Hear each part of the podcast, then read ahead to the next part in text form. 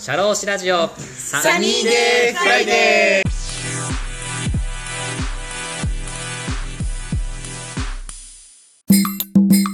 シャローシラジオサニーデーフライデー田村陽太です。この番組は社会保険労務士として活動する田村が普段の士業という固いイメージから外れ、様々な分野で活躍する方やその道の専門家、スペシャリストと語るトーク番組です。本日も素敵なゲストをお呼びしております。大阪の医療従事サウナー、サガステーションさんです。サガステーションさん、よろしくお願いします。はい、お願いいたします。サガステです。サニーデーフライデーに来てもらいました。ありがとうございます。いえいえ、こちらこそ呼んでいただいて。ありがとうございますはい、光栄です。もう私、ポッドキャストめちゃくちゃ好きで、あの、サウナポッドキャストって検索したら出てきたっていうのがありました。で、ずっと聞いてたんですけれども、本当にサガステーションさんの番組って、本当に関西のもうサウナを中心に。そうです。ね。そういう意味では珍しいかもしれないですね。そうですよね。なので僕は東京と関西を行ったり来たりしてるんですけども、はいはいはいその関西行くときにはもうサガステーションさんの番組を 参考にしてるありがとうございます。光栄です。で、本当にずっと聞いてました。はいはいはい。で、僕自身がサウナに行ってるのが、本当に経営者としてお仕事させてもらってるので、うんうん本当仕事で嫌なことがあった時のリフレッシュっていう意味でもやってるんですけれども、あの仕事柄、あの、経営者の方とお話しすることがあるんですけども、最近若い社員が飲み会に来ないみたいな、話してて確かにいますよね。若い方どこにいるのかなみたいな話を聞くんですよね。んで僕自身の実感としては、はいい、や若い方今サウナめっちゃいるんですけど、みたいな。確かに多くなってますね、最近。そうですね増えてる印象は確かにありますね。そうですよね。だから飲みが好きなんじゃなくて、なんかそういう自分たちの居場所とか、うんそういうのをやっぱサウナの方に求めてる若者が多いのかなっていう時期があるんですよね。そういう本当に僕若者調査みたいな感じで僕サウナ行ってるんですけども、そういう本当にサウナっていうのが今後若い方とか働き方を考える上で大事だなっていうのは思ってるんですよね。うんうんなので今日はあの、サガステーションさんにぜひその働き方を向上するためにサウナって僕自身すごい大事だなと思ってるので、はい。はいぜひサガステーションさんのサウナラジオで話していることと、まあ、それ以外のまた、ぜひサニーデイフライデーのリスナーさんにサウナについてちょっと熱く語ってもらいたいな。語らせていただきます。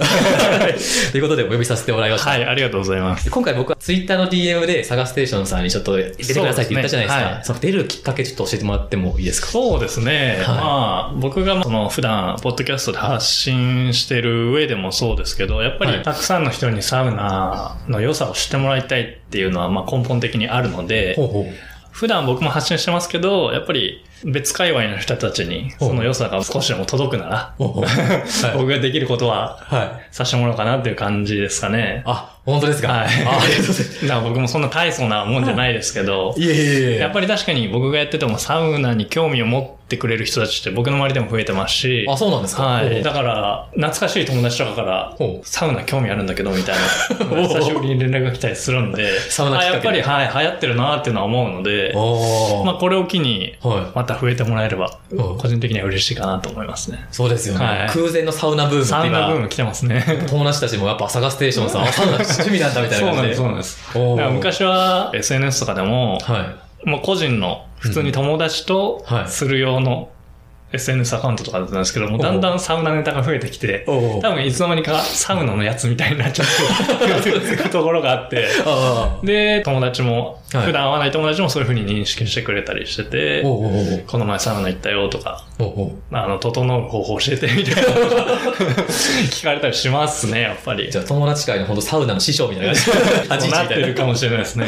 あなるほど。はい。じゃあその空前のサウナブームを突っ走ってるサガステさんにちょっとはい。お話を聞いていきたいなと。お願いますはいはいちょっと私からサガステーションさんを紹介させていただきます。はい大阪在住の医療従事サウナーとして、サウナにある身近な幸せを共有し、今日も整ったねと人々が言い合える毎日を届けるべく、日々サウナの普及活動をされています。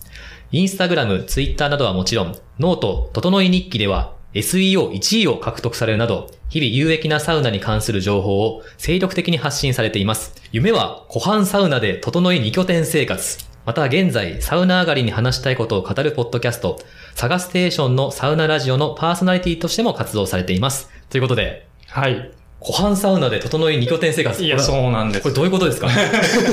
まあ、あの、田村さんもはい、海外に関する発信とかいろいろされてるじゃないですか。はい、してますね。で、はい正直僕も、はい。まあいろいろ経緯があってほ、その海外への憧れみたいなのは漠然と昔から持ってて、あ、そうなんですか？日本と海外の二拠点生活みたいなしたいなと思ってる時ほうに、ほう。サウナにハマってですね。で、フィンランドとか、ほうほう。そういうサウナがすごく盛んな国があるっていうのも知りましたしほ、うほう。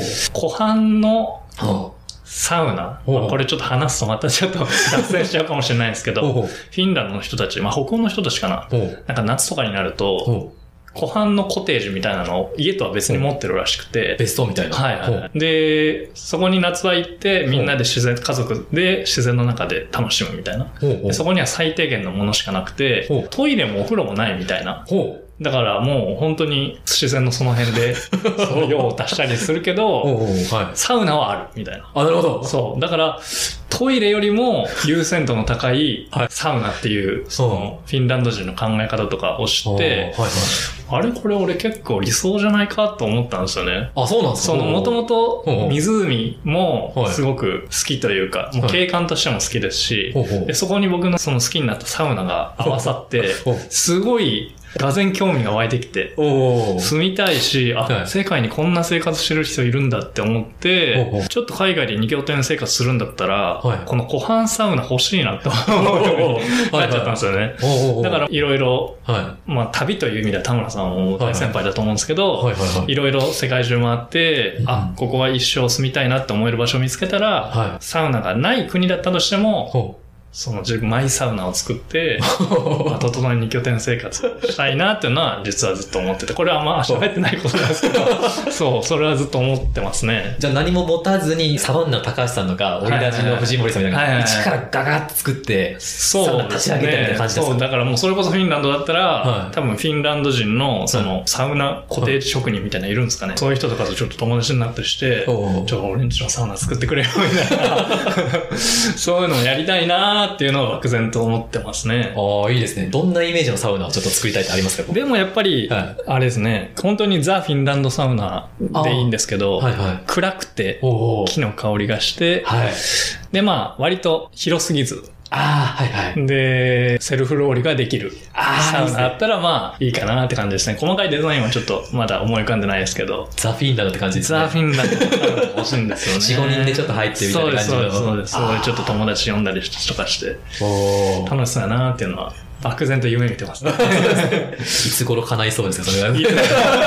田村さんのちょっとヘルプも受けつつ、全面にバックアップしたい。僕もサウナ好きなんで。そうです、そうです。ぜひできたら来てください。わかりました。ありがとうございます。じゃあちょっとじゃあ質問を考えてきましたので、お話しさせていただきたいなと思うんですけども、お願いします。あの、サニーデイフライで聞いてるリスナーさんも、今までサウナって聞いたことあるけど、行ったことない方もそうですよね。多いと思うんですよはいはいはいはね。い。その、サウナってそもそも何なのかっていうのをちょっと、坂瀬さんからちょっと教えてもらいたいんですけど、はい。多分僕のサウナラジオでは、はい。らないぐらいすごい、はい。初歩の初歩みたいな話だったけど、はい。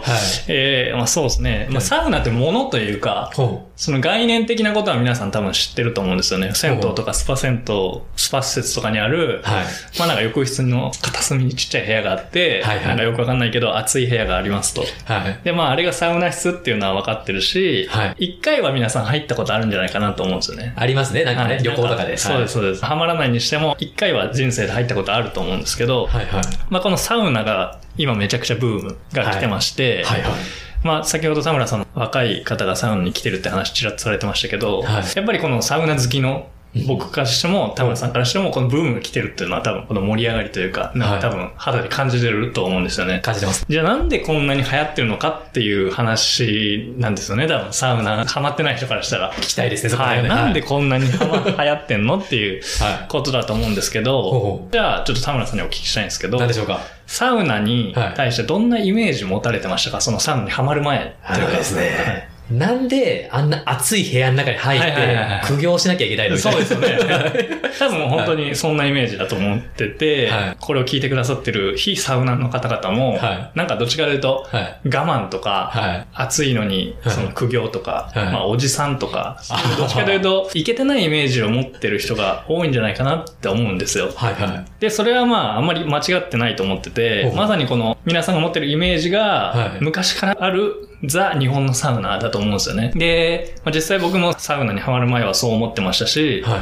多分これは間違ってないと思うんですけど、ほうほその一方で、う。はい。まあ、サウナ大国、さっきもちょっと出ましたけど、フィンランドでは、本当に老若男女がもう毎日のようにサウナに入ってるらしいんですよ。あ、そうなんですね。はい。で、フィンランド人にとってはそのサウナも生活に欠かせないものらしいんですけど、はいはい。ちなみに田村さん、海外経験はい豊富と聞いてますけど、フィンランド行ったことあります？いや、行ったことないんですよ。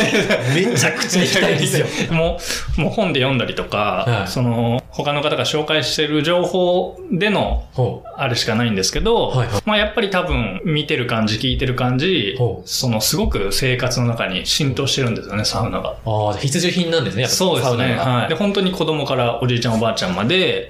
もうみんなでサウナに入って、みんなで湖に入って、みんなで外気浴してるみたいなのがあって、あそうそうそう。で、まあ、これは多分皆さん周知の事実だと思うんですけど、フィンランドすごく世界でも幸福な国と言われてますよね。言われてますね。はいはい。北欧がすごいな。そうです、そうです、そうです。で、まあ実際国連が毎年発表している世界幸福度報告書みたいなのがあるんですけど、まあ、2021年の世界幸福度ランキングでも1位がフィンランド。すごいですね。で、しかもこれはほう4年連続の1位なんですよ。すごっはいえ？で、まあ北欧って幸福なイメージ皆さんお持ちだと思うんですけど、はいはまあ、これはうん納得というか、おうおうおうあの、まあ確かにフィンランド幸せそうなイメージあるよっていう方多いと思うんです。い。はい。で、まあこの幸福な理由はもちろんたくさんあると思うんですけど、いろいろと。はいまあ政治だったり、ジェンダーの問題だったり、子育ての問題とかいろいろあると思うんですけど、はいはいやっぱりサウナっていう存在も大きく影響してると思ってるんですね、僕は。おーで、実際、はい。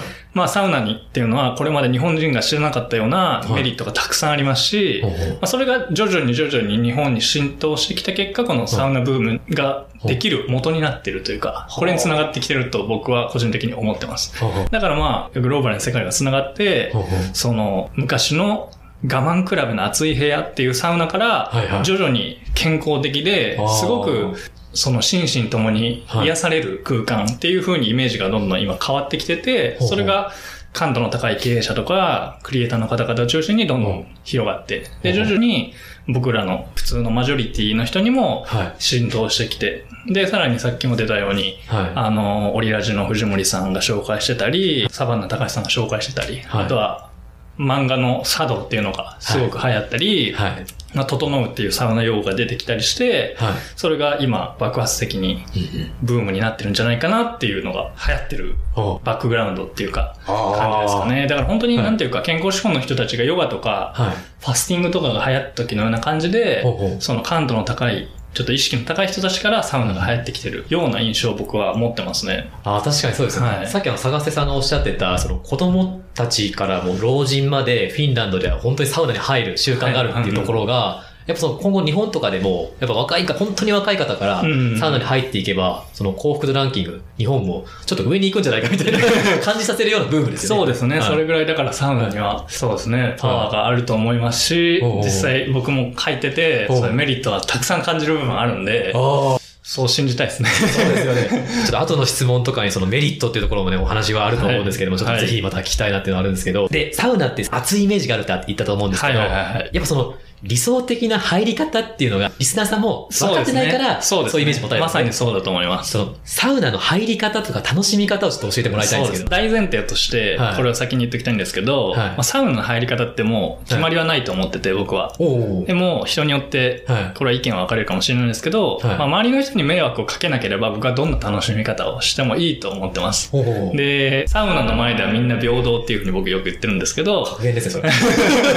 そう、もうサウナに入れば、はい。人との上下関係とかももう忘れちゃっていいと思ってて、その、よりサウナ室に長く入ってる人が偉いとかほ、上司と一緒に入ってるから、それに合わせなきゃいけないとか、そういう関係はもう全くなしで、まあ、自由に楽しんでいいと僕は思ってますし、皆さんにもそうしてほしいと思ってます。最低限のものは守った上で。はいはい。だから我慢するのはサウナの暑さだけで、入り方とか楽しみ方は我慢しなくていいよっていうのは、僕の思いなんですけど、はいはい。とはいえ、やっぱり、初心者の人ってはいどう入るのっていうのは確かに聞いてくることで、まあ、より効果的なそのサウナの入り方っていうのはあると思うんで、はいそれは、あの、僕も普段お勧めしてる、えーのやり方があって、聞きたいです。まあ、まさにそれがフィンランド式に近い入り方なんですけど。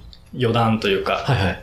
入り方の説明をする前に、はい。その昔のザ・日本のサウナとフィンランドのサウナの違いみたいなのを話したいんですけどめっ、ちゃ聞きたいですね。はい。その昔からある日本のサウナって結構温度が高め。で、あー100度ぐらいあって、はい。で、結構湿度も低くて、カラカラな部屋の中で、はいまさにその我慢クラブみたいな印象をお持ちの通りの、はいあの、サウナ室なんですけど、はいはい。フィンランドってそうじゃなくて結構温度は低めなんですよ、日本のサウナに比べると。あそうなんだ80度とか90度くらいが基本設定になってて、ほで、ロウリュっていう、はい多分知らない人は全然知らないと思うんですけど、う。はいはサウナストーンにい。はい。アロマ水みたいなのをジューってかけて、はいはいで、熱い蒸気が発生して、はい。それが部屋に充満することで、はい体感温度が一気に上がるみたいな。はあ、はあはあ、だから普段は基本温度は低めなんだけど、そのロウリュをするっていう行為ではい温度を上げるっていう、ちょっと日本のサウナとは違う、その楽しみ方というか、ほうほうほう温度の感じ方があって、はいはい。そう、それがそもそも違いますと。で、ロウリュをすることによって湿度もかなり上がるんですよね。そうですね、充満しますそう。蒸気が発生するんで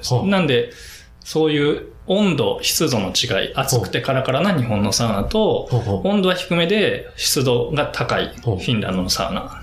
で、これが大きな違いがあると。で、入り方にも違いがあって多分昔の今のおっちゃんとかがやってる入り方って、はいサウナ水風呂、サウナ水風呂をひたすら繰り返すみたいな。めちゃくちゃ早い人いますよね。はい。で、僕も、そうです。街の銭湯とか行くと、おじいちゃんとかよくそういう入り方してるんですけど、多分これが昔からある日本人のサウナの入り方だと思うんですね。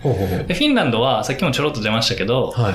サウナ入って、水風呂入って、その後休憩があるんですね。外気浴って言うんですけど、外の風を感じながらリラックスするみたいな。ほうほう。そのサウナサイクルの中にそういう外気浴っていうパートが含まれてて、これは多分外気浴っていうのは日本のサウナの入り方からははい。完全にない、もうフィンランド独自の、独自というか、日本にはない、その違いだと思うんですよね。外気浴っていうのが。はいはで、なんならもう外気浴がメインみたいなところがあって。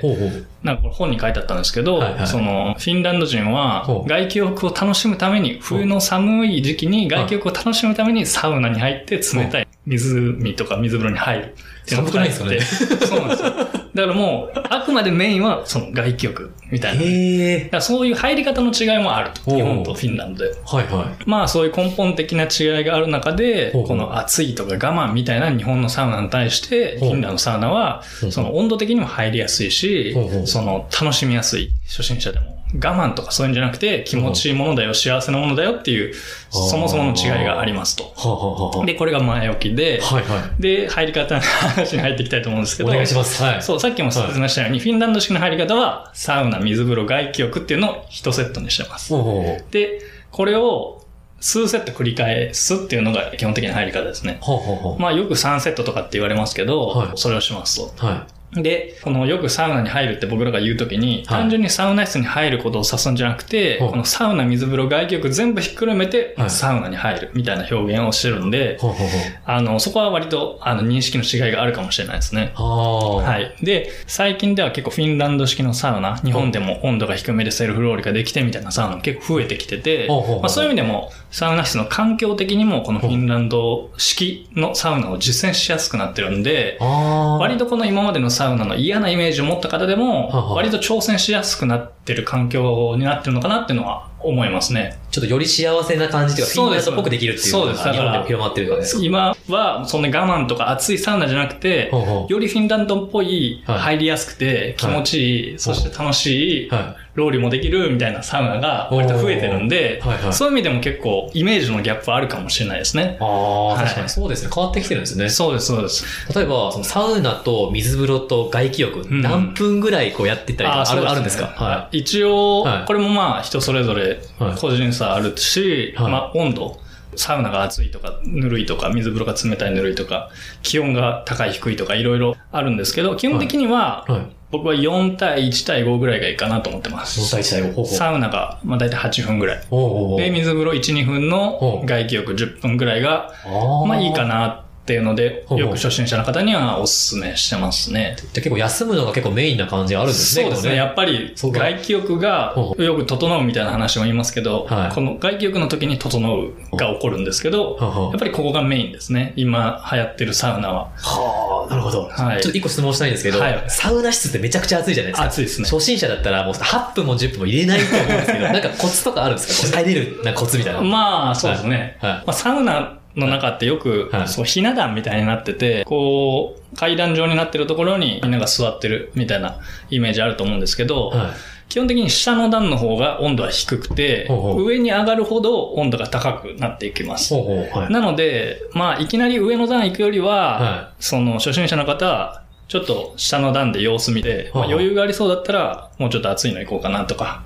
で無理そうだ。だったらもう下のままいるとか、そういうのは、あの、知っておいて損はないことかなと思いますね。じゃあいきなり入って、あ、上の方空いてるから入ったらもう灼熱みたいな。ああ、俺はもうサウナ無理だ、みたいな、まあ、なりがちなんで、ああまあ、いきなり無理せずにはい下の段から行くのが最初はいいんじゃないかなと思いますね。ああ、なるほど。じゃあもう一個質問したいんですけど、はい水風呂行くじゃないですか、そう終わった後に。水風呂冷たいじゃないですか。冷たいですね。すぐ出たくなるじゃないですか。はいそのなんか水風呂でずっと入れる方法ってあるんですか？いい質問しますね。そう僕が言いたいこと全部質問してくれるんですけど。ですか？そう、水風呂、まあ、確かに最初、僕もそうでしたし、はい。多分初めて入る人は、はい。もうなんか、足先入れただけで冷たみたいな、なると思うんですなりますなりねます。けど、まあ、そこはちょっと騙されたと思って、は一旦入ってほしいんですよね、肩まで。ほうほう、肩まで。一旦。はで、だんだんい。、は慣れてくるのもありますし、ほうほう。この、体の体温によってい。、ほちょっと温められた水の層みたいなのが皮膚の周りにできるんですよね。まあ、これはよくサウナ用語で温度の羽衣って言ったりするんですけど、う。はいはい。それができると、あれ冷たかったけど意外と体感的にはほいけるなというか。まああったかいまでは言わないけど、はいはい。冷たさを感じにくくなるあ、んですよね。はい。その温度のぬるい水の層ができるんで、はいはい。意外と30秒くらい経ったら、その羽衣ができて、あ、はいいけるやんみたいなのはあります。だからまあ最初は冷たいと思うんですけど、はい。30秒ぐらい我慢したら、はい。その温度の羽衣を体感できるはい。し、ほうほう多分この温度の羽衣ははい。体感するとはい、ちょっと多分サウナーになった気分になれると思うんですよ。そうですあ、俺今、お羽衣体感してんな、みたいな。多分これは本当に僕も最初そうでしたし、はいはい他の初心者の人たちも言ってることで、ここをまず目標にしてほしいですね。温度の羽衣を体感する。じゃあまずは勇気でちょっと水風呂飛び込むと。そう。そこはちょっとごめんなさい。騙されたと思って入ってください。30秒ぐらいは。ああ。でも来るんですね。これ、じわじわとこう、そうそう温かくなってますね。そう。で、それを感じると、はい。もう水風呂初心者からは脱却できると思います。ああ、なるほど。ありがとうございます。次の質問なんですけど、はいで、その水風呂終わった後に外気浴行くじゃないですか。いきますねで、。その外気浴した時の感覚が整うみたいな、あるじゃないですか。そうですねありますねその坂捨てさんおすすめの、その、まあ、整うためのコツみたいなのってあるんですか？コツはありますね。はい。はいちょっと教えてもらいたいんですけど。そうですね。詳しいのは僕のラジオの方で語ってるんで、ぜひぜひ聞いてもらいたいですね 大きくその、整うコツは3つあると思ってて、僕は。ほうほうほうこれ個人的なあくまで経験則なんですけど、はまず、施設の問題でサウナ施設に行ってくださいと。ほうほう。あの、よく普通の街の銭湯とか、はい。スーパー銭湯とかにもはい。サウナはあるんですけど、ほう。そういうところよりほもう、ちゃんとしたサウナカプセルとか、そういうサウナ専門店じゃないけど、初心者のかちょっとわかんないか。カプセルサウナみたいなやつ、そうです、そうです。だから、はいそういうカジュアルなスーパー銭湯とかのサウナじゃなくて、しっかりとサウナのお店、サウナ施設に行く。はいはいはい。で、これはスペック的にもそうですしそのサウナの温度とか広さとか湿度とかもそうですし、はいはい。お客さんの質的にほうも、ほうそのうるさい人がいないとあかー、そのノイズがないっていう意味ではい整いやすいと思います。ほうほうほう。。はいい。で、二つ目が横になれるかどうか。これ休憩するときに、はいはい。こう座って休憩するか、はい寝た状態で休憩するかで、はいはいはい。結構整いが違うというか僕の中で。こう横になることによってすごく脳に血流が行きやすくなるので、多分それが関係してると思うんですけど、姿勢的にもリラックスしやすいし。その血流の巡り的にも多分整いやすいはい。し、整うってよく宇宙トランスって言われたりするんですけど、浮いてる感覚っていうのも座るよりは寝てる方が感じやすいと思うんですよね。はだからは、よりいい整いができる施設としては、はい外気浴で横になるスペースがあるかどうかっていうともかなり重要だと思います。大阪で言ったらですね、天神橋筋6丁目の何話の湯みたいな。何話の湯は、外ね、あ あれはもうすごいですね。あんなに寝れるとこ珍しいですね。めっちゃ広いですね。広い。寝れないことがないみたいな感じなんで、そうですね。で、三つ目が、しっかり温めては、いしっかり冷やす。ほで、これはまあ、整いのメカニズムでもあるんですけど、サウナと水風呂で、あの、交感神経がすごく優位な状態になってそこから外気浴っていうスーパーリラックスモードになることで一気に副交感神経が優位になって、整う状態になるんですけど、まあ簡単に言うと。そのコントラストが大きい方が、僕は整いやすいと思っててまあ、ぬるめに温まって、ぬるめで冷やす。で、この、あまり落差がないのとすっごい熱くて冷やされてはい。からぐっとリラックスモードに入る方が、はあは僕はこの落差が大きい方がより整うような気がしますね。ああ、じゃあめっちゃこう興奮してる状態から、リラックスしてるのが、差が大きいと、そうそうそうそうそうそう。はーってなるんですね。そうです。その方が整いやすい気がしますね。めちゃくちゃいい経験的な。いいこと聞きましたね。まずお金をちゃんと払して、いいサウナ施設にそう行くと。そう。これは大事だと思います。あーで寝れるとこ。寝れるとこ。で、なおかつ、この暑いとこと、そのゆっくりできるところの差が激しいようなところ。激しいようなしっかり熱くして、しっかり冷やす。あもう、ガンガンに交感神経優位にしといた方が、あ。はい。休憩の時にすごい、整う。ああ。っていうのはあると思いますね。そこが整うための秘訣なんですね。僕が思うんですけど、ああ、いいこと聞きましたね。これはあると思いますね。ありがとうございます。はいで、さっき、整うってはい宇宙トランスみたいな状態みたいな話ありましたけど、あの、探すてさんにとっての整うってどんな状態なんですかそうですね。これはまあ、よく聞かれるし、めちゃくちゃ聞きたいんですよ。そう、その都度難しいなと思うんですけど、まあ感覚的なものですし、そもそも、はい。その言葉で説明するのは難しいし、はい。人によっても感じ方結構変わると思うんで、はい。まあそういう前置きを挟んだ上で話すんですけど、はいはい。まあ簡単に言うと、はい。こういう感じっていうのは、体がすごくリラックスしてるけほどう、頭はすごく覚醒してるような状態だと思ってて、はいはサウナとか極端に暑い環境から水風呂っていう極端に冷たい環境を経て、まあさっきも言ったように交感神経が優位。だからすごく興奮してる状態い。そうですよね。から外気浴っていうリラックスできる状態になることで一気に副交感神経が優位。これは逆に興奮からあの落ち着いた状態になるようなことなんですけど、これが交感神経から副交感神経にスイッチしますと。はいはいはい。で、水風呂で冷たいところにいたんで血管は基本的に収縮してるんですけど、うその血管が緩んで、おう。この平常時の体温とか脈拍に戻ろうとして、その全身に血流が回っていくんですね。で、この時に、全身に一気に血流が戻る時に、まあ、横になって、はい。この目を閉じて、は全身に感覚を集中させるというか、おーそうすると、はい。まあ、脳にまず血流がすごく戻ってきて、おう僕はですよ、僕はですけど何、でしょうか？目をつぶってはい、すごく視界が歪むような感じがあります。ぐにゃーっと、なんかもう、平行感覚がなくなるような感じ。寝てる状態ですけどね。で、全身のこの毛細血管に血管が戻ってきて、すごく肌の感覚が敏感になってきて、そうするとなんか体が浮いてるような感じがするんですよね。今までなかった感覚がすごく敏感になったことで、すげえ、こう、なんはい。か風とかもすごく敏あ感に感じるというか、はいはいはい。空気が当たるのとかもすごく感じるというか、すごく浮いてるような感覚みたいなのは、すごく思いますね。だこれをまあ宇宙トランスっていう言葉で表現したりするんですけど、あまあ、まさになんか、はい。やったことないですけど、この薬で、薬でいっちゃってる時の感覚、まあ、こんな感じなんかなみたいなまあ、そういう気持ちよさがありますね。あー、じゃあ放送禁止用で言う的な感じ。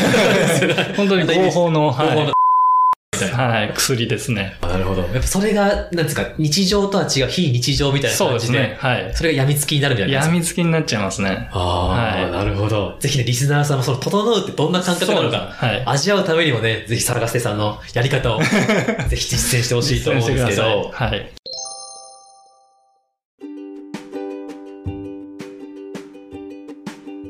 いかがでしたでしょうか？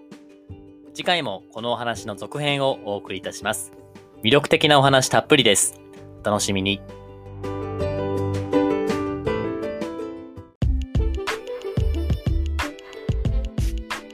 シャローシラジオサニーデイフライデー DJ の田村陽太でした。